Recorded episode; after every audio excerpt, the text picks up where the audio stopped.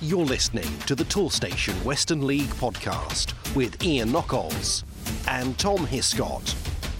Welcome, listeners, to episode 35 of the Toolstation Western League podcast. My name is Ian Knockolds, and I'm delighted to be joined on the line by the editor of the Western League Bulletin. It is Mr. Tom Hiscott. Hello, Tom. How are you? Hi, Ian. Yeah, I'm doing well. And yourself? I'm doing very well. I had a beautiful day on Saturday at Devizes. Um, what a glorious, you know, what glorious sunshine we've been having. Mm. Uh, it was, you know, it was absolutely lovely to be bathed in sunshine and um, and watching Western League football. I can't think of I can't think of anything better. What, what about what about yourself? Yeah, it's lovely. Yeah, as you said, it's been really nice recently, isn't it? I was down at the Rec watching some some rugby as it happens on, on Saturday, enjoying the weather like yourself. So, yeah, long may it continue. Absolutely, absolutely. I think actually we are head- heading in for sort of blizzards and Well, yeah, try not to look ahead. yeah, no, quite. I certainly hope it's not raining on Saturday. That's going to ruin my. That's going to ruin Match Day Live too. But anyway, we'll be Yeah. talking about that later in the podcast. Uh, on this week's episode, we hear from our fixture secretary, Mr. George McCaffrey. Uh, he's going to be talking to us about matters of promotion and relegation, and we've got two new interviewees on this week's episode.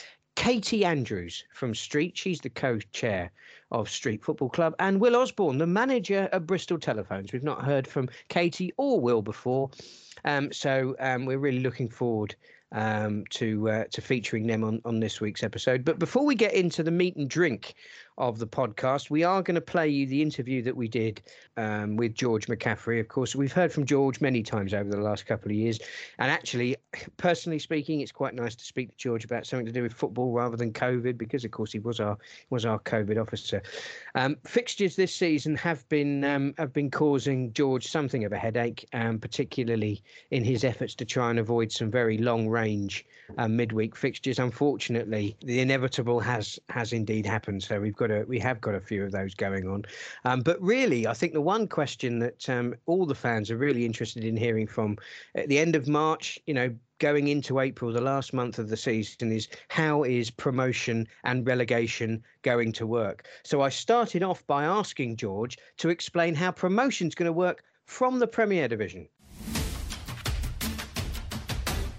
When I do mention teams, it will be in accordance with their current position in the league table. So it's in, for indicative purposes. Absolutely. So- So, currently in first position, we have Tavistock. So they would get automatic promotion to the Southern League Division 1 South. And uh, I was going to say to join Plymouth Parkway, but there's every possibility that Plymouth Parkway are involved in the playoffs and uh, they'll be moving up as well. So uh, good luck to them. Um, so Tavistock currently would be promoted, and Exmouth would then take part in a playoff match.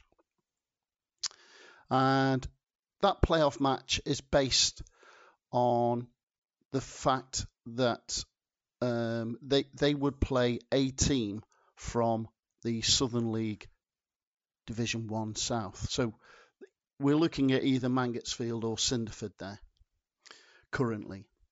Um, and again, a lot of this, you can hear the hesitation in my voice purely because the Southern League Division 1 South and our Premier Division are both operating with 19 teams. Now, the FA have informed us that we will return to 20 teams uh, during the summer. But what they haven't done is told us how they're going to achieve that. So, will it affect the playoff situations? We don't know. So, we've just got to wait and see. So, everything that we're discussing here is on the precept that um, we will uh, go with the normal protocols. Um, any movement after that um, would be a bonus. Um, so that would be Tavistock and Automatic and Exmouth in the playoff situation, potentially against Mangotsfield or Cinderford. Is there a scenario in which um, um, the, a points per game calculation could come into play, which would mean that perhaps the team in second place in our Premier Division wouldn't necessarily need to compete uh, in the playoff, or is that a fait accompli? No, it, it, it's in there because of the numbers. Um, because we've got um, eight uh, Step Four divisions, and then we've got the 16 Step Five di- divisions beneath there, and they want 32. But again, it's I believe it's to do that'll come in if we have to balance out the number of teams, and and I'm sorry for the confusion, but that that's where we are at the moment. Um, so uh, if we look at the at the other end of the table, and, and, and I, I'm minded of the answer that you gave a few moments ago on the number of teams, of course, 19 in our Premier Division. But what do we know about relegation from our, our Premier Division? Well, the current criteria is the bottom two clubs uh, should be relegated. So that would be Bridport and Ashton and Backwell currently. Um, so that's what we've got to plan for, and we will see what happens there.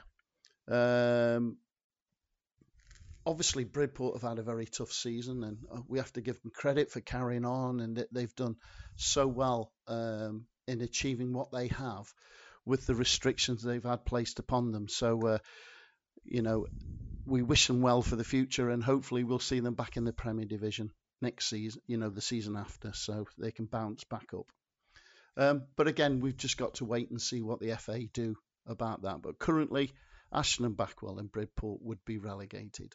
And do we have a feel for, for whether they would be relegated to our first division or whether they could potentially go elsewhere? That's one thing that we, again, uh, we don't know because the the clubs go into a pool and then get allocated to the most geographically based. So it depends on what the FA's requirement is for how clubs get moved into divisions. So yes, there's is there a possibility that Bridport could come to our Div One? Yes, but they could also go into uh, Southwest Peninsula East, and the same with Ashton and Backwell. They could come to us. Um, you would like to think they'll go into Div 1, but they could also move into the Hellenic. We don't know. So if we then look at the first division, um, what's the situation with promotion um, from the first division? Um, it, it's slightly different, as we're all aware, in that because this is where the pyramid breaks up, in that we have 17 divisions because they split the Southwest Peninsula a few years ago. And so the special dispensation, what they do is they say um, that the champions of the Peninsula East and Peninsula West will be promoted to our Premier Division. So currently, that would be Falmouth from the west and Okehampton from the east. Although obviously Torpoint and knocking on the door with games in hand, but as they say, points on the board, please. Mm. So uh, currently it's Okehampton. So those two clubs, or the two champions, would be automatically promoted. Um, no other clubs are considered for a playoff situation. That leaves um, 15 um, places because the champions of the other 15 uh, divisions get automatic promotion so for us, that would be Sherborne. So we now have 17 clubs for promotion and we need 15 more. And how do they get them? They get them through the playoffs. And so if you look at our Division 1, the, the playoffs currently, you would have second playing fifth. So that would be Welton hosting Radstock. Oh, Coalfield Classico. Yeah, absolutely. And not too far away is Warminster versus Wincanton. So two local derbies there really that uh, are going to uh, create a lot of interest if that's how this season finishes. And the aim would be that they would be played on the Tuesday, Wednesday, first week of May. And then the winner of those two games would then play the final playoff on Saturday, the 7th of May the home team being the one the, the most senior club. So if Wincanton win their game, it's them. If Radstock win, it'll be them. Right. And does that also mean that the because you mentioned that, the, that Welton would play Radstock at the moment mm-hmm. as things stand, that yeah. means that the game will be played at Welton Rovers. At Welton yeah, Rovers, yeah. yes, and it is. Um, it goes in depth and say, oh, points per game and all of that. But when you look at the points per game, um, you know, for the clubs, um, Sherborne is two point four.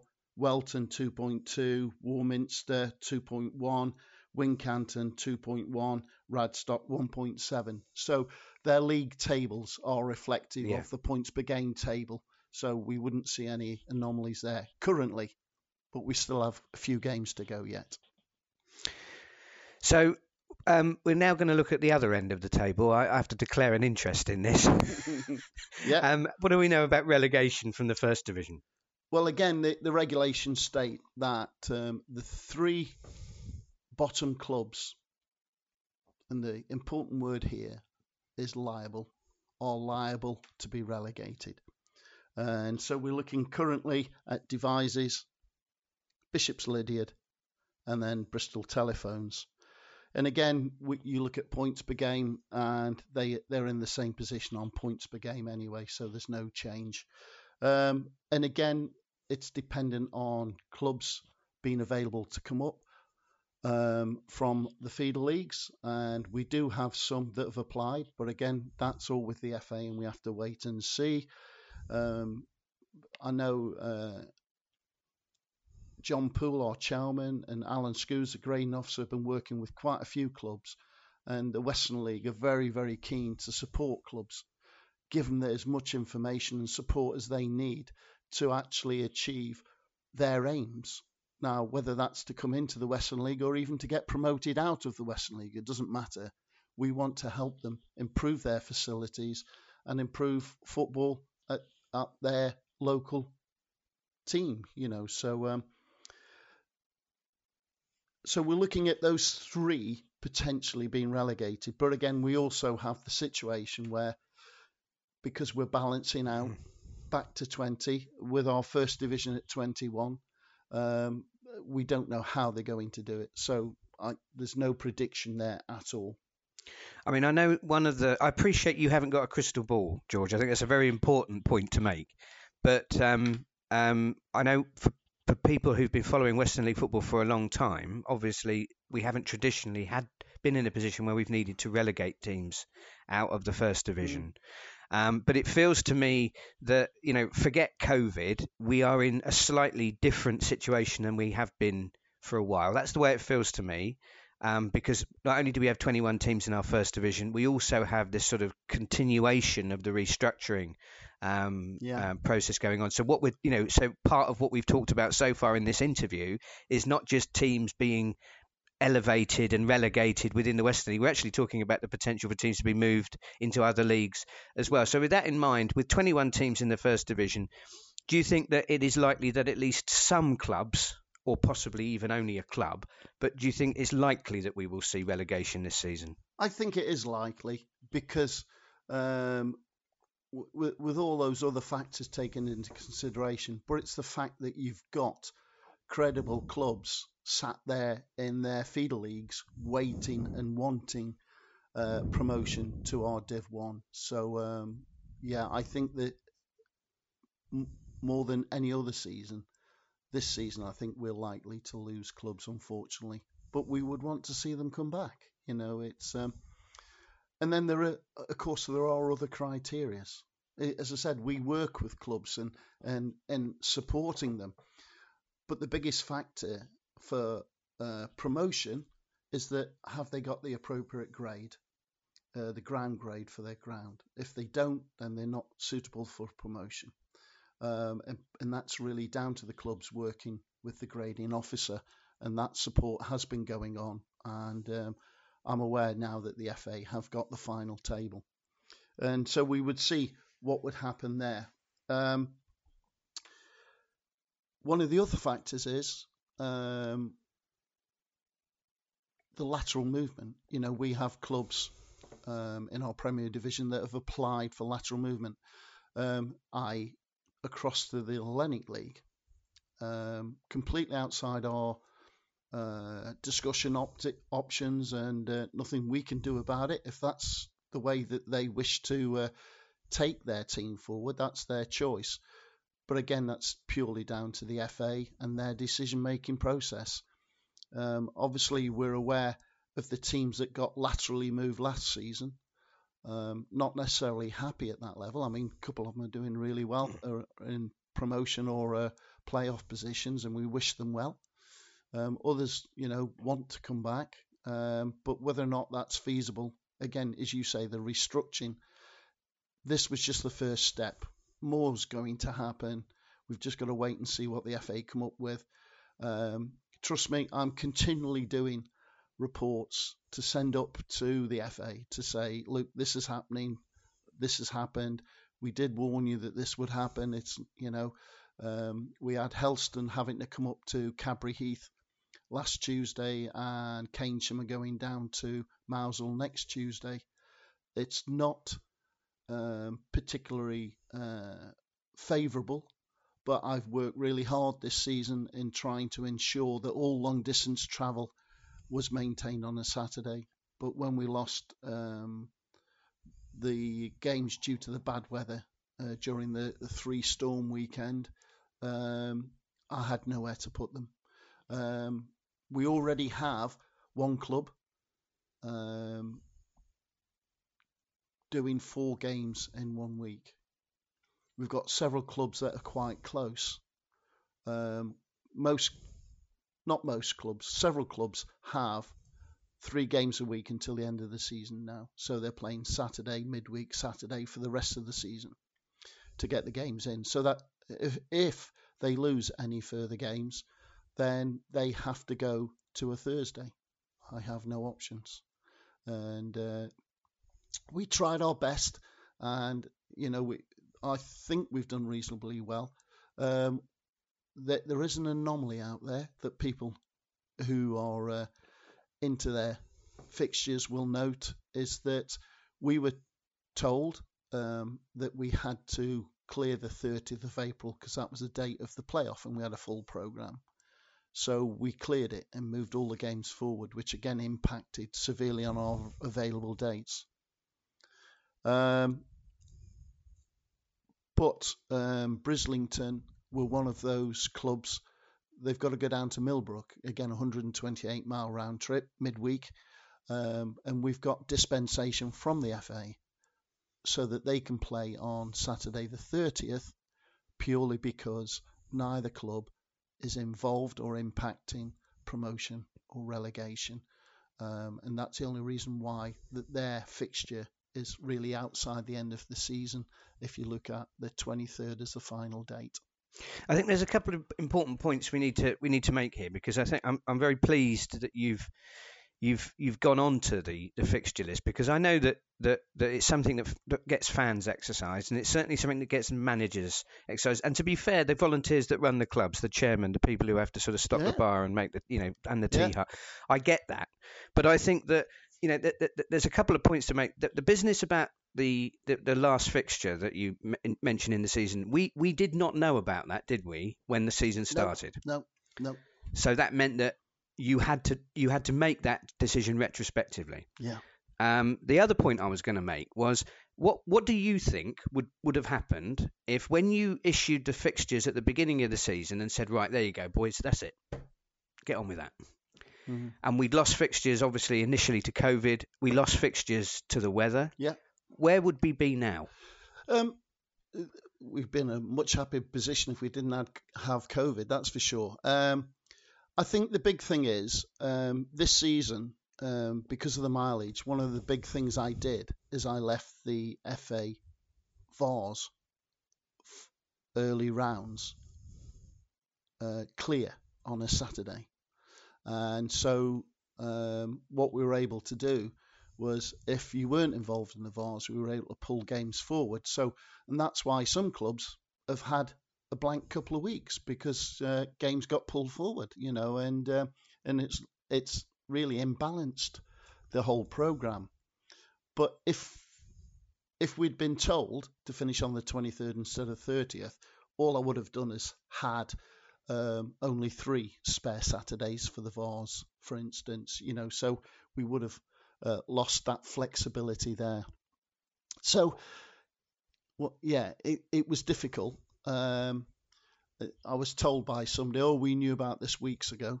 I go, yeah, great.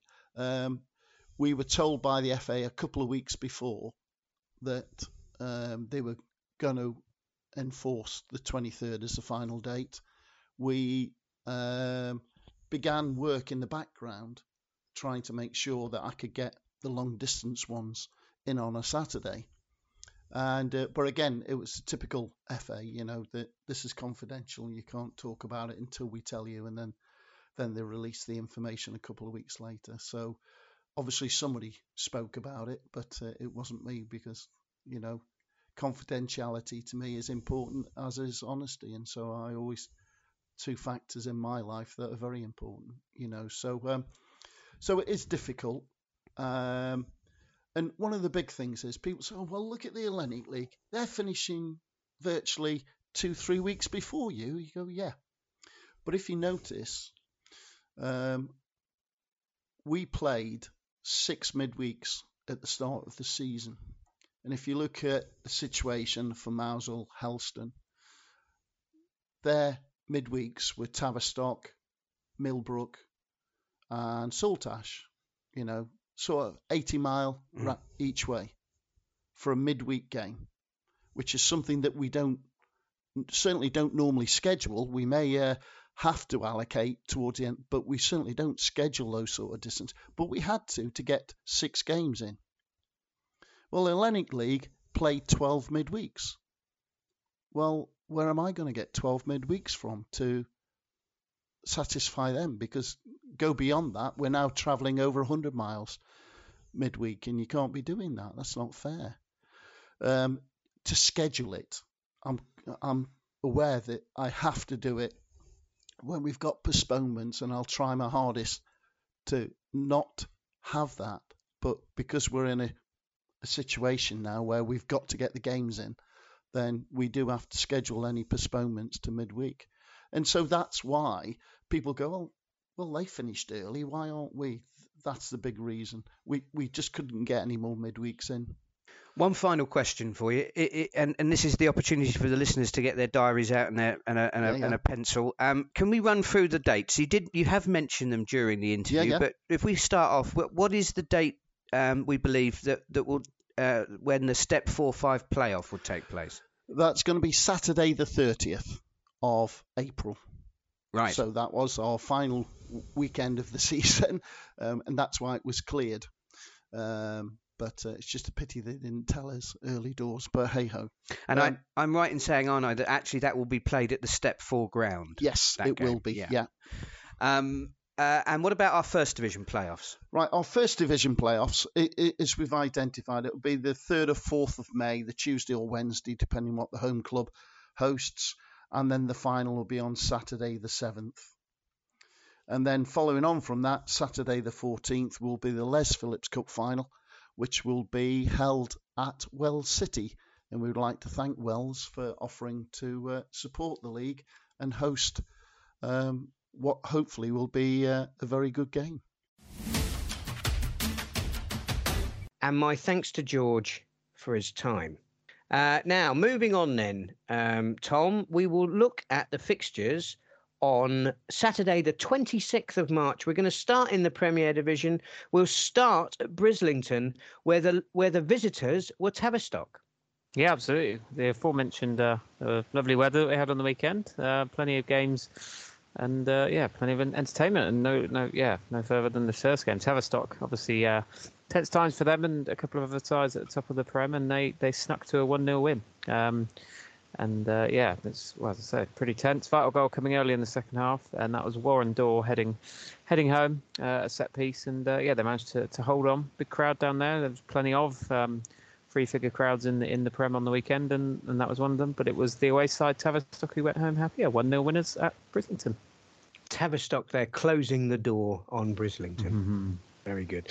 Uh, right now, Clevedon Town. We know that they've been doing um, they've been doing great things. Buckland Athletic. They've been having a difficult week with the um, um, with their manager um, leaving. Of course, we talked about that on last week's podcast. So, how did this one play out, Tom? Yeah, it went to the home side. I haven't done a complete well. I, I haven't done a complete breakdown yet of, of how sides have done since the turn of the year, but I would, yeah, posit that uh, Clevedon are, are well, potentially top of or near the top of the, the, the, form guide since since sort of the turn of the year, as I say. And uh, yeah, that continued on the weekend. Another win, uh, the three points, two 0 winners uh, over over Buckland, uh, and there's a quick fire double from Alex Cam and Glenn Hare at the end of the first half, uh, helping them uh, see off Buckland. yeah, say went two 0 up and yeah managed to yeah see out the second half and hold on for all three points. Now, something of a local derby in our next game. Keynsham Town took on near neighbours Bitton. Bitton have gone off the boil, and so it continued on uh, on Saturday, Tom.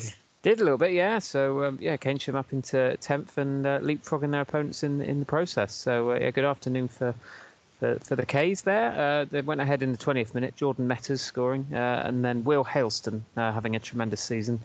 Uh, yeah, he, he scored uh, midway through the second half to put them two up, and uh, another side keeping a, a, clean sheet and holding on for, for the three points. Now, we can't really move on to our next feature game without talking about Mousehole and Exmouth, but on this day, nothing happened. It was nil all um, between the two sides vying for promotion um, with Tavistock. Although, one thing that we can mention is the fact that there's 348 mm. people there, unsurprisingly, um, because, you know, it's a fantastic tussle going on at the top of the of the Premier Division at the moment. And there's, you know, those are two sort of beauty and the beast, I think we could uh-huh now everybody's now wondering which is which. Mm, so am I. I'm going to leave that open because I still want to go to both of those grounds. Um, uh, right. we'll move on to uh, our next feature match, which is Street. And the visitors were Helston Athletic. And I think it was the visitors who went home happy here, Tom. Yeah, Cornish side uh, coming away with the three points.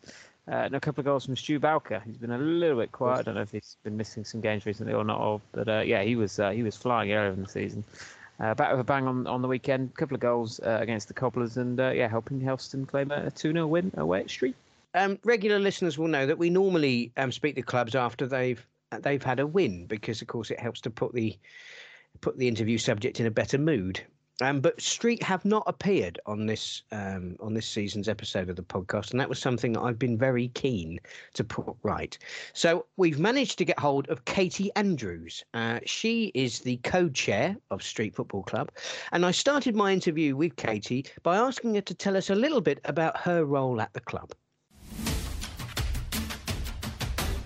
I mean, I have a bit to do with everything really, right across from the football side through to the clubhouse. Um, it's very much a um, a team effort. So um, our sort of small committee, a very hard working core of all voluntary run clubhouse, etc. So it's just, it's a small group of people, and we we sort of have an input on everything really. So I think I've been quite instrumental in getting the hospitality side off the ground because um, I thought that was quite important. It was a it was a link that was missing from the club. I'm trying to get bridge this gap between um, the mini soccer through to the junior. That's something that you know I, I really believe in sort of having those feeder age groups. So we've introduced a 14s and a 16s, and yeah, so that's what I'm quite passionate about really. So, what made you first get involved with the club? And so a few seasons, about three seasons ago, um, my son Cameron um, moved over from Bridport um, to join Street. Um, so we just, so my husband and I just went along just as a parent and sort of supporting capacity. Um, after about sort of four months, um, there was a manager vacancy, and my husband stepped up and and took that and, and took that role on. Um, and over the sort of the course of the next year, I could kind of see where things were.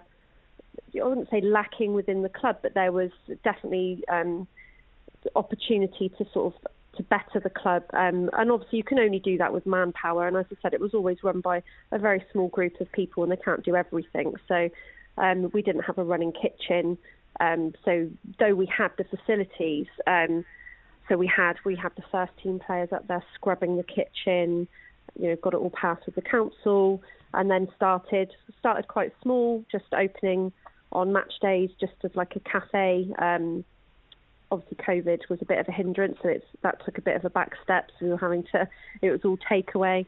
Um, but now we've we've really sort of full blown hit the hospitality. We do um, monthly carveries, we do steak nights. We've just done a mother's afternoon tea. Um, we do for the players for the first, we feed all the teams, but with the first team we do a theme week. So tonight, for instance, we're doing an Italian pasta bar, so we'll have different types of plain pasta and then all freshly made different sauces and then all toppings and then we always do a dessert like a dessert option. So each, you know, we've had uh, Mexican week and barbecue week and and things like that. So it's yeah, really sort of improve that area. So it sounds like the club is open on more than just match days. You're sort of offering a bit of a facility for the wider community as well. Yeah, we really want to get um, we really want to get the community involved. We do um, sort of Easter bingo, for instance. We've done kids. We did a kids Halloween party, kids Christmas party, and we live in Street is only. I mean, I'm personally from the Oval, so we're a bit further out, but Street is only a very small area and quite close. You've got Glastonbury and Wells who have got um, sort of decent football clubs, and they've got a decent following. So you're kind of trying to compete for those for those sort of those people. And I still think that the local area don't quite know what we've got to to offer. But slowly and sh- but surely we are getting more and more people um, come through our our roast dinners, for instance. They're a, they're a packed to the to the brim. It's a capacity thing every single month. Yeah, so it's just keep on trying to think of new things to sort of entice people through. Like we want it to be a family club. We've got a lot of children ourselves, and you know, catering for all those families is really important. From on the culinary side of things, I think you've got. I think it's pretty fair to say that you've got everything pretty much nailed down there. Um, uh, but on the, and we will of course talk about you know the the football side in a minute. But mm-hmm. I think you've got some other plans, haven't you, for activities going on um, at the club around the uh, around the Jubilee weekend? Yeah. So what we're um, it's in the pipeline, so it's not all set in stone yet. Um, but what we'd like to do is reintroduce um, starting just in a fun capacity, um, a five-a-side adults tournament, um, open to over 16s, men, women. You know, make your own team up, enter, um, probably a cash prize, and then have all stalls and, and fun activities around the whole site. Um, to sort of celebrate the Jubilee, but you know, getting that community element into it, and of course, football's got to be in there somewhere. Um, so it's something that we're working quite fast and furious on at the moment to try to get it out because um, obviously it's not too far away. Um, but yeah, that's quite um, quite exciting. Excellent stuff. Now, um, just before we do sort of talk a bit about what's going on um, this season, I, I, I, we don't get to speak to many women on the Toolstation Western League podcast. I think that's largely because, of course, we, you know, I don't think it's much of a secret that non-league football um, particularly, you know, we're talking about men's sort of 11-a-side Saturday afternoon non-league football is obviously going to be heavily male dominated. Um, but I mean, I'm just interested as a as a you, you've explained your sort of your your your route into it, and obviously, you know, you, your son and your your husband are involved with the club. But I mean, what's been your experience of of being involved in the Toolstation Western League. I, I'm, I'm, I get a sense of enthusiasm from you, Katie, and I, I am wondering whether perhaps you, you, whether whether you'd be an advocate for seeing more women getting involved in our game. Oh, a hundred percent. I mean, you know, get, getting a ladies' team started up, starting up there is something that I really want to get off the ground. Um, and we've got a fantastic um, we've got actually got a fantastic group of ladies up there who are all very enthusiastic about the football. I've been I've been watching my son play in the Western League since he was 16, and he did various football things before that. Um, our other son now plays in the first team because our eldest is out with injury, and then we've got one in the 14s and the 16s, and our youngest girl who's 11, um, she plays in goal. Um, she's not in a team at the moment, but she I, I really want to get her in there. Even maybe the refereeing side of it. I actually think it's a, it's a very exciting league. You get some really good standard of football. I love going around to the different clubs. It's just something that, and I think I've just got a very competitive nature, which doesn't bode too well for me considering our place in the league right now. No, well, I mean, I know it's been a difficult season, sort of on the pitch, you know. But when you look at your league position, but to be fair, there have been some high points, haven't there? I mean, you recently drew with Exmouth. You had a press, an impressive win away at Ilfracombe. So, you know, and the, and the team, I think it would be fair to say, haven't been out of games. Certainly, haven't been out of a lot of games. So, you know, it, it, it, it's a fine balance, isn't it? You know, you, you know, perhaps it's a season of what might have been for Street. Yeah, I mean, I do try to go to most of the away matches because, as you can appreciate, at home I'm so busy trying to sort out what's going on inside, and for after match we don't get to see a lot, and we sort of hear the oohs and ahs and quickly kind of like dart out to see what's going on. But yeah, I mean, we've had some really lovely comments from other teams, um, sort of saying, you know, actually we didn't realise that that you can actually sort of compete because your position doesn't show that, and I I just think that maybe with exception of maybe the, the top couple of teams, all the rest of the table, there's not really a lot in between them. Um, you know, it's a goal here or there. Mm. Um, some we've made some silly mistakes and not taken advantage of things. We've also suffered a lot, as I know other teams have, with with COVID. That's impacted us a lot. We've had a lot of injuries within the team. So each week, and, and, and I think by far we've got one of the, if not the youngest squads in the league. I'm, I'm pretty sure it must be one of the youngest squads because of the development process. So a lot of these players are all getting their, you know, first taste of Western League football, and certainly, you know, they do us proud. They do really well. Well, well, I guess when you do have those, you know, difficult afternoons on the pitch as co-chair, one of your most important jobs is really to take the manager to task after the game and ask some very probing and some very difficult questions. and of course, if you don't like the answers, then well, you know, I mean, you know, the the you know the the, the managerial trap door is only is only a few inches away. Yeah, well, um, I'm actually married to the manager, um, and I have said I would quite happily sack him if he doesn't improve. Right, um, you've got two games coming up this week at the Tannery, um, Saltash and Bridport. Uh, and I'm sure that you'd really like to see some good crowds, um, you know, coming along and, and, and, and getting behind the team for both of those games. Yeah, I mean, as far as Saltash concerned, I think obviously where we've seen um, this changeover to including the Cornish teams, um, which has been great. It's lovely, you know, it's lovely places to go down there. It puts a lot of pressure because it's such a distance especially midweek, um, it puts a lot of pressure on even just finances and players' time. As you know, you once you're talking about football on an afternoon, now when you're going sort of into the depths of Cornwall, you're talking about morning through to to night time, um, and you don't necessarily get those travelling fans. I know we don't necessarily take a lot of supporters with us when we go for those massive long trips. So that has a bit of a knock-on effect to you know the money that you're taking onto the gate, etc. Um, but Saltash, yeah, great, fantastic team. Really excited about that um, that match this evening.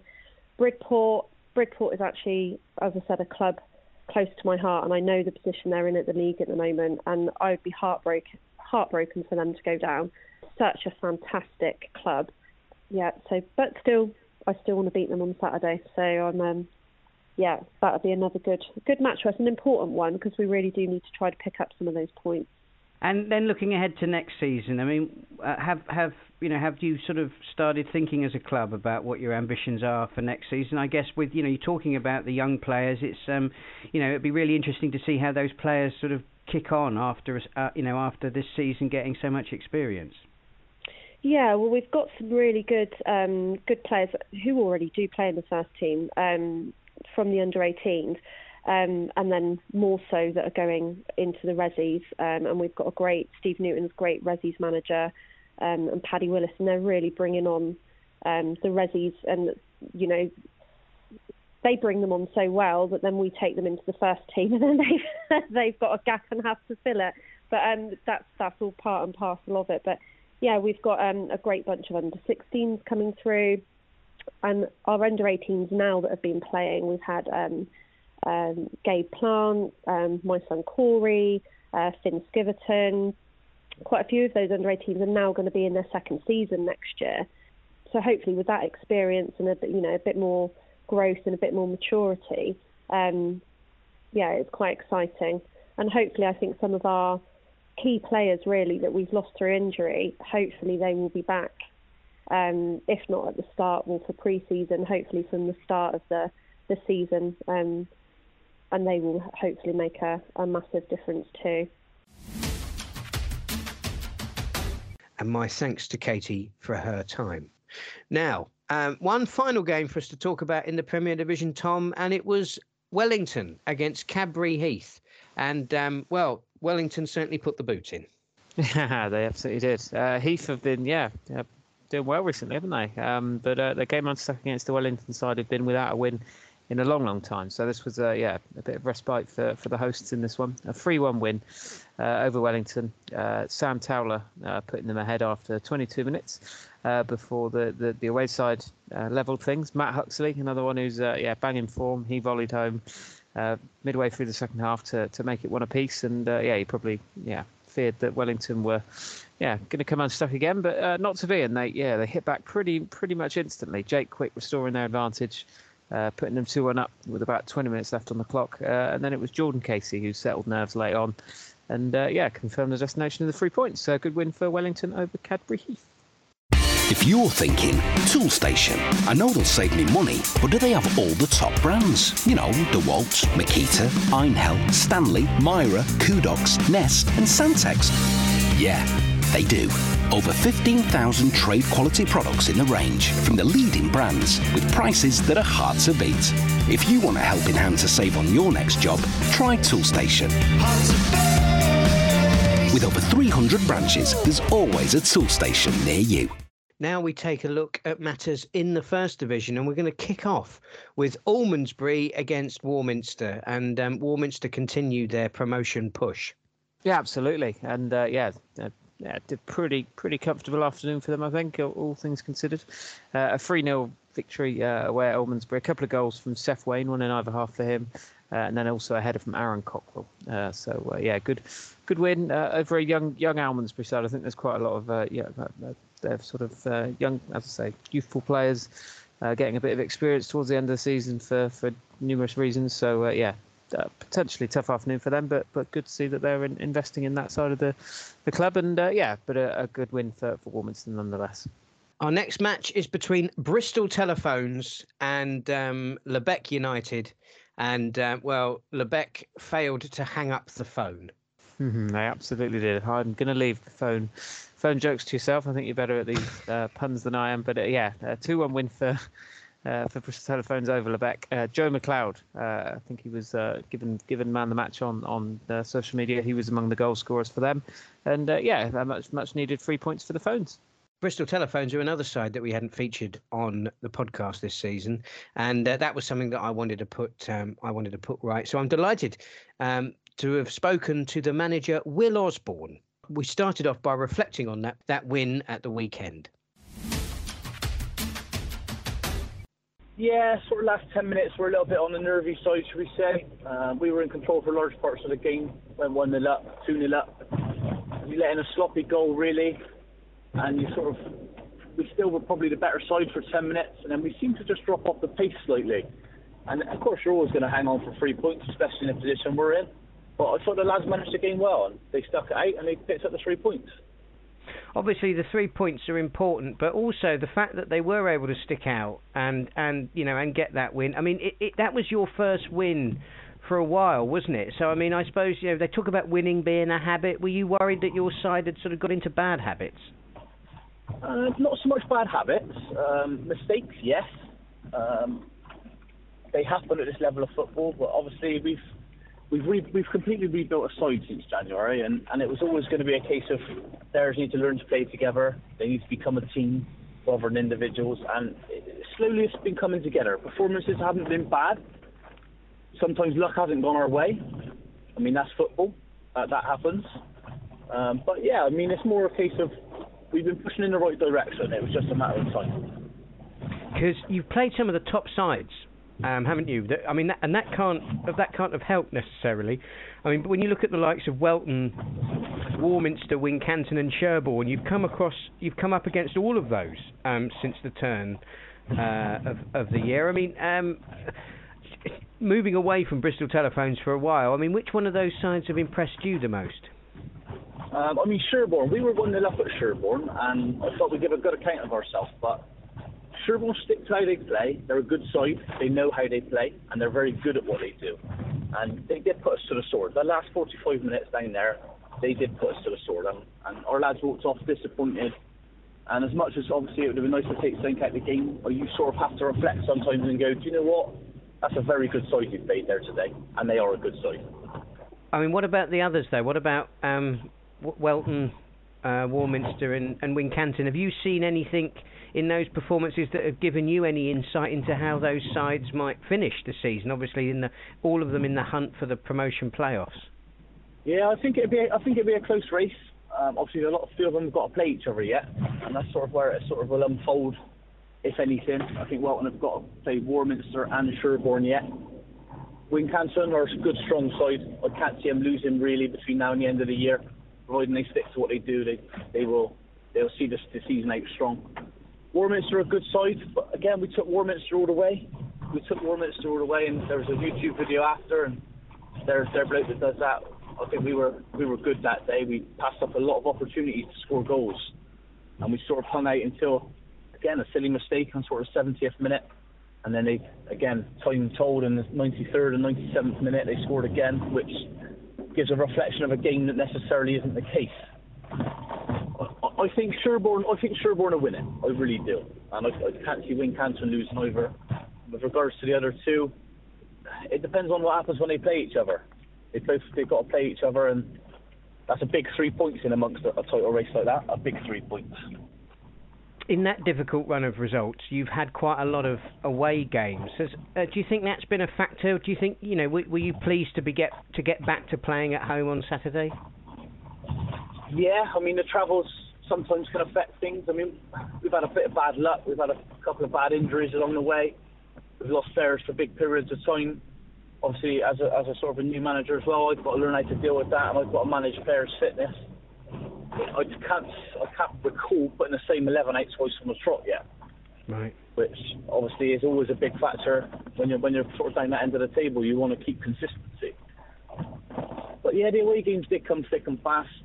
Sometimes that can go for you though. You, you go into games not expecting to win. There's no expectations on your shoulders. I quite like that. I like being the underdog, if I'm honest. Yeah. Um, obviously, each individual player is different with regards to that, though. I mean, you talked about luck earlier in the interview, and I, I think that that was. I saw your performance against Bishop Sutton. I was at that game, and um, th- there were times in that match where I thought we could still be there now and nobody would have scored because it felt like it was going to be one of those days. But Sutton did manage to get a goal, and in the end, obviously went on to, to win the match. And I guess that must be one of the frustrating things for you. You know, when you're playing teams like Welton and Warminster, Wincanton and Sherborne, the expectation's always going to be that you're the underdog. But when you're playing those teams you know where you where you do fancy your chances and the luck doesn't go way you know it can be frustrating yeah, it's frustrating, um, but you always got to sit back and analyse the game. Like you said, the Bishop Sutton game, I, I, I thought a nil-nil would have been a fair result all round. I mean, their striker buys himself a penalty, which is fair play to him when you look back on it. He's used his brain, he's used his experience. It gives them the 1 0 lead. We then send the goalkeeper up to try and just nick something in the last dying embers of the game. And they counter attack and get the second, which obviously gives it a better outlook for them on the game as well. But we, we're not out of games. We're not we're not getting sort of swiped away by teams and and sort of like we're not we're not giving a bad account of ourselves. And that's the most most frustrating thing is hanging games for so long. We just haven't seemed to quite get the last little bit right. well you've got five games left so what are your targets for the team for the rest of the season Um, I just want to see a togetherness, a, a bit of fight about them. I want to see them sort of going out into each individual game, looking to do the best they can. Personally, on a personal note, I'd like to see two wins out of the last five. I mean, other than that, it, it would just be nice to see my players play with a smile on their face and, and enjoy themselves. They've worked hard to get this far. Um, we've sort of got a bit more of a settled squad now, a few injuries back. It'd be nice to just see them gel together and sort of progress as a team. now this is your first um, managerial appointments and, w- and we'll, we'll talk a little bit about that in a minute but I mean what about the longer term ambitions for the club what do you what do you want to you know what do you want to achieve during your time with Bristol Telephones Um, I, I'd like to see Bristol Telephones in the top five of Division One at very minimum. challenge, challenging at the top end of the table. Um, I mean, from where I've always been, okay, I'm always going to have a biased opinion because I've been around the club, like you said beforehand. But I think I think it's a little bit of a sleeping giant there. The chairman wants to do as much as he can. He wants the club to go forward. When you've got the backing of the backroom staff, it's always going to be an easier option. It's it's just a case of putting the jigsaw pieces together, shall we say, from both myself, from the players, from the chairman. It's a jigsaw that we're trying to work out. But we want to see Bristol Telephones bare minimum top six of that side. I'd like to be a top five side. Um, now, you come up against Devizes Town on Saturday. We've been We talking do. about how difficult you've found things um, this season. I think it'd be fair to say that the Devizes have been finding them equally as difficult. But, I mean, that's not a game that you can afford to take for granted, is it? Oh, definitely not. I mean, you look at Devizes; they drew with Bishop Sutton, they drew with Oldland on Saturday, scoring three goals. I don't think in this league you can look at a league position. Any team's capable of beating any other team on their day. And I know full well if we're not at the races, Devizes will take the three points from us. Now, one final question for you, and this is a question I ask everybody, the first, all the managers, the first time I speak to them on the podcast. But um, it's been great to speak to you, Will. But can you tell us a little bit about your footballing journey to the telephone's dugout? And I'm, I'm wondering whether actually where you're from, whether we, rather than calling it a dugout, do we call it a telephone box? Call it what you will. I mean, it's been called a lot of things. Um, I started playing for Bristol Telephones at 15 when they had a third team. Um, my father was part of the club, and so I naturally followed and, and started playing for them when I left school. Uh, From there, I did sort of disappear and went and played a bit of Western League football with a few other sides. I then came back. The manager was still the manager at the time. Um, he asked me to come back in the county league uh, the year we won it, and he, he put a side together that, to be honest, is probably one of the best teams I've ever played in. There's some good good players and good people in that side. I then played for the club for two further seasons after that in the Western League. I then sort of moved on, went to a couple of other places, Roldens, Bishop Sutton, places like that. Um, I mean, I've known the chairman a long time anyway, and the old manager vacated his position. And he sort of rang me and said, Look, you know the club, you know what we're about. What are you thinking? And it was a bit of a head and heart moment for me. Obviously, I'm not an older person, so my head was saying to me, just keep playing football, play for as long as you can. It doesn't matter. But my heart's always telling me that the club will always be in my heart, and if I can help it out, I should. Um, I spoke to my family. It took me about five days, and I rang them back and said, "Okay, let's go for it." Brought a bit of experience in with me, and as we say, the rest is history. We're here now. And my thanks to Will for his time. Uh, now, the game that I was at, Tom, Mhm. six goals. A six goal thriller, a game of two halves Yeah. between Devizes Town and Oldland Abbotonians. I was going to say, if I'd have, uh, yeah, seen you at four o'clock on Saturday afternoon, I'm not sure you'd been in the best of moods. But come five o'clock, uh, I think that might have changed a little bit. So uh, yeah, Devizes uh, coming from three down at the break to draw three all with Oldland. So yeah, fantastic comeback from from the bottom side. Uh, Jacob Reeder scoring twice and also a goal from Owen McCallum, uh, putting the Abbots into a um, yeah three goal lead at the interval and uh, looking like uh, looking like they were probably to well storm home to take all three points. But uh, Devizes had other ideas, didn't they? Uh, Jack Smith uh, coming on as a sub, he made a yeah good impact for the side, uh, scoring twice, uh, setting up a pretty tense finish. And yeah, the yeah the hosts, as as, as you no doubt. Uh, will, will will be able to relay have managed to find find the uh, find the late equaliser George Bettles uh, and uh, yeah grabbing a share of the spoils so great afternoon for for Devizes All six goals scored at one end of the ground. I hope you were at that end I wasn't. I was at the other end. In fact, actually, let me be. Te- I'm going to be more technical about this. Well. I got there before kickoff. Something hey. I- rarely I managed to get to the games before kickoff, but that's for a variety of reasons we don't Sure, need to sure, go sure. into. I took up my position in the stand, and I was very, you know, I was in a very good. It was a beautiful day. I was in a very good mood. You know, I was Yep. feeling optimistic about our chances against Oldland. Mhm. Um, so much so that I actually went off to get myself some chips from our excellent tea hut. And um, I got a feeling that it was at that particular moment in time that Oldland scored their first goal because I had absolutely no idea at all that the goal had gone in. So as half time approached, I thought, well, I'm going to go and beat the rush. I'm going to go over to the clubhouse. I'm going to get myself a drink at the bar. I went in, had a very nice chat with the people who run the bar, and they asked the, you know, the obvious question: Is it still nil all? Yes, I say. Only for a bloke in the bar to turn around and say, No, it's not. We're one nil down. Mm-hmm. I'm thinking, well, when did this goal get scored? Have you only just got here? He said, No, I've been sat in the stand for the entire first half, and I've clearly missed the most important incident of the entire game. I then go outside to watch the last five minutes of the first half, to then watch us concede two more goals. and I'm now thinking, I need to go home because this is turning into a car crash. Anyway, having given up hope, um, of course, you know, we, we, we, we have the raising of Lazarus in the second half, and um, all of those. I was having a nice chat with the, um, you know, with one of the one, one of the former managers down there. We've had him on the podcast, and uh, yeah, yeah, they proceeded to score three goals, had chances to win the game, and uh, everyone went home happy. So. Sure. Um, yeah, I mean, it's a bit of a worry for me because, of course, having missed things, you know, it doesn't augur well for my commentary at the weekend. You know, because frankly, we could be sat there talking about a game that's nil all at half time and actually three have gone in. But you know, what can you do? Um, a good time was had by all. Anyway, that's enough about that's enough about my Saturday at Devizes. Let's move on to Odd Down Saturday at Tytherington Rocks. Four goals in this game and uh, a comprehensive performance by the home side. Tom.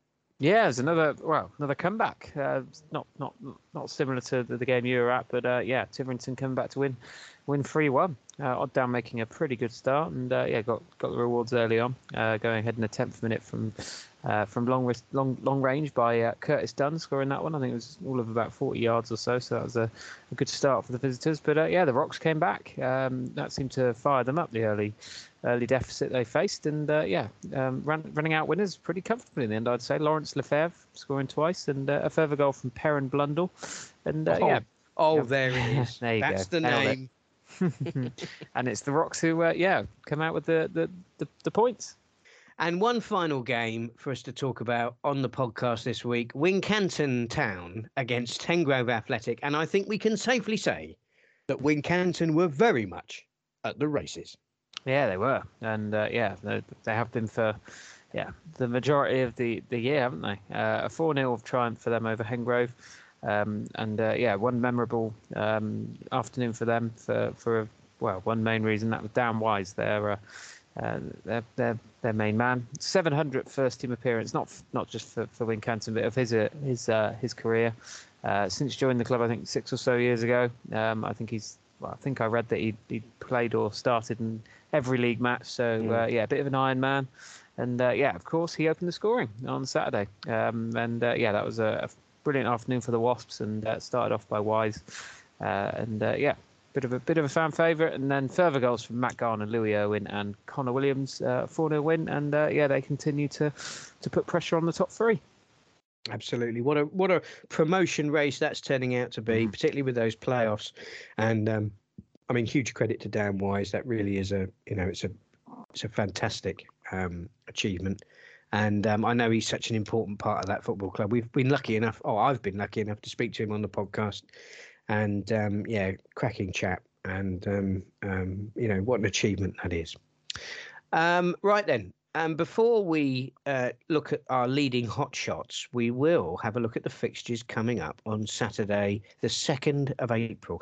Which game has caught your eye in the Premier Division, Tom?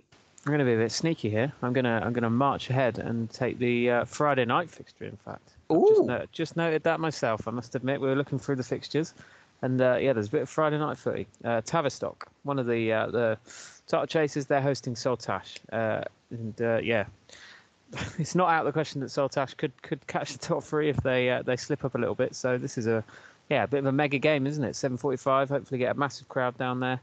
And uh, yeah, I think that's probably the also the if that was a Saturday afternoon game, it would be the pick of the ties. And the fact that it's happening on Friday, uh, yeah, I think I'm going to plug for that one. I'm really pleased you did actually because that gives me an opportunity to do a little bit of plug. That that game is being played on Friday, the first of April. It's April Fool's Day. It must be. Now, we've had over the years we've had some absolutely fantastic um, April Fools um, jokes that have been played. I have to I have to say that Radstock Town um, are probably um, our league leaders in terms of this. They've um, they've had all sorts of weird and wonderful um, April Fools, including, I think, changing their pitch colours to red and black. Um, so um, it'd be very interesting to see what Radstock come up with. But I'd like to see what all of our clubs come up with. So if you're um, um, involved in sort of media and communications with any of the Toolstation Western League clubs and you're planning a um, an April Fool, please tag the league in um, because um, it's always great to promote those and, and see what creative ideas you're uh, you're coming up with. So there you go. Excellent choice, Tom. I am going to go for Helston Athletic against um, uh, Exmouth Town. That's on Saturday, the 2nd of April. I think that's going to be an absolute corker. Of course, Exmouth had uh, had a chance to uh, get an advantage over Mousehole. That game was a nil-all draw. They can't really afford another draw, but you know, before this game is played, I think on, under any other circumstances, um, Kev Hill would probably have taken it because Helston will not be an easy place to go. Helston will want to give away nothing to Exmouth Town. Exmouth need three points to continue their promotion push. Of course, Helston handily placed towards the top of the table as well. So I think this is going to be an absolute belter. Um, that's where um, that's where my interest in the Premier Division is going. And uh, moving down to the First Division, Tom, what game catches your eye there? Gone for Hengrove uh, against Welton. Uh, obviously, Hengrove given a little bit of a uh, stern beating on the weekend, so they'll want to hit back, and they're hosting uh, Welton, who, yeah, snuck uh, snuck another three points uh, to their tally on the weekend, and yeah, still very much in in the title race in the in the first. So yeah, tough afternoon for them, and yeah, be interesting to see how Hengrove get on in that one and I can't look away from the game that I will be at. Um, I will be at Odd Down for Match Day Live 2. Um, regular listeners to the podcast will remember that we we we did a we recently did a, a broadcast from Keynsham against Bridgwater. Well, this will be our second match day live um, this season. Uh, I will be at Odd Down against Sherborne Town. Of course, Sherborne Town leading the division. Odd Down going very well in um, in sixth. Odd Down have kindly agreed um, to put on a real charity bonanza day for Bath Mind. Of course, people will, will, will remember the, the, the, collections that we've been doing for Bath Mind, the, the changing room posters um, that we've had created, the match day program adverts, and other materials that we've circulated around our, our clubs in Bath and North East Somerset. And um, Odd Down are putting the the icing and the cherry on that particular cake. They're the last team that we visit, and I will be doing a commentary. I will be joined there by Ray Johnson. Now, of course, Ray Johnson won the Toolstation Western League Premier Division as manager of Odd Down. So it's a bit of a, a, homecoming for him. James Healey's going to be there as well. You're going to hear all of the action, every kick, every goal.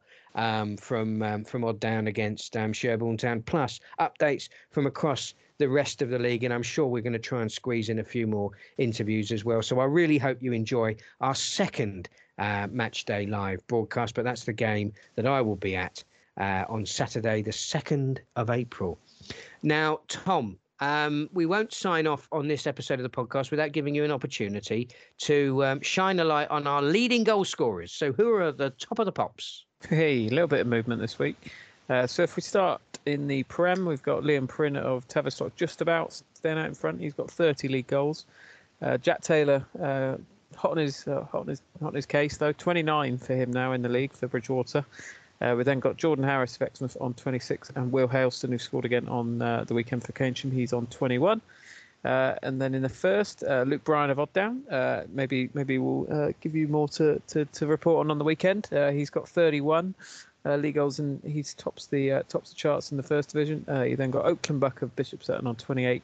Adam Wright of Wells on 27, and Alex Murphy, another player who might be playing on Saturday afternoon in front of your very eyes, Sherborne's finest. He's got 23. Uh, and then in all comps, it is Prinn and Taylor now locked at the top on 36, uh, Bryan on 31, Helston 29, and Buck and Harris both on 28. So that's how things stand uh, as we uh, head into mm, April. Excellent stuff. Now, one last bit of housekeeping before we move on to your excellent bulletin, Tom, is the photo competition. Um, Toolstation Western League photograph of the season. And um, I'm really pleased that we're able to bring this back because obviously the last couple of seasons we haven't awarded it. Our last winner was John Newport, of course. He's um, the matchday photographer at um, at uh, Radstock Town, and it'll be interesting to see what uh, what pictures John puts in, and and of course a host of our photographers. So if you're a match day photographer or you know your club's match day photographer, then this section of the podcast is very, very, very much for you. There are some rules, would you believe it, listeners, that I have to take you through. So please note the following before sending in your five best pictures for judging. The photographs that you send in must be currently displayed on the league's gallery. Now, that means that if you've done it in the past, you've taken a nice picture, but it isn't on the league's gallery, don't worry. You've still got a couple of weeks until Sunday, the 17th of April, to take pictures and send them in to the league's gallery. If you go onto the league's website, there's plenty of contact details there just in case you don't know who to contact. But please send those in because they won't be judged if they're not in the gallery. The other rule is that the, the, the photographs must be of a Toolstation Western League match or a Les Phillips Cup game. What we need for each of your photographs is the date of the match, the names of the two teams, and whether it was a league or a cup game. Please email your entries to James, J A M E S dot Healey, H E A L E Y, at toolstationleague.com. And remember that the, the entries need to be with us by, mon- uh, by midday on Sunday, the 17th of April. We've had so many new people um, sending in photographs which have appeared in the bulletin uh, and on our website. It's fantastic that people are taking pictures. Some of the pictures that are taken at our games are absolutely wonderful and they deserve to be recognised in our photograph of the season competition. So I really, really hope um, that um, that all of our clubs embrace this, all of our photographers embrace this, and and send in copies of their best work. Uh, now, photographs, Tom, of course, something that you cover in the bulletin every week. It's an excellent bulletin. We've been talking about it on this week's episode of the podcast. Where can the listeners find it? Yeah, that's on the uh, Toolstation League website. Uh, it's about halfway down the homepage, and you click on that and uh, yeah, find all the, the latest news and whatnot, uh, results, fixtures, as you said, yeah, updates on, on things like the photo competition. And uh, yeah, that comes out every week. Excellent, Tom. Thank you very much um, for your time. And I look forward to catching up with you on next week's Toolstation Western League podcast.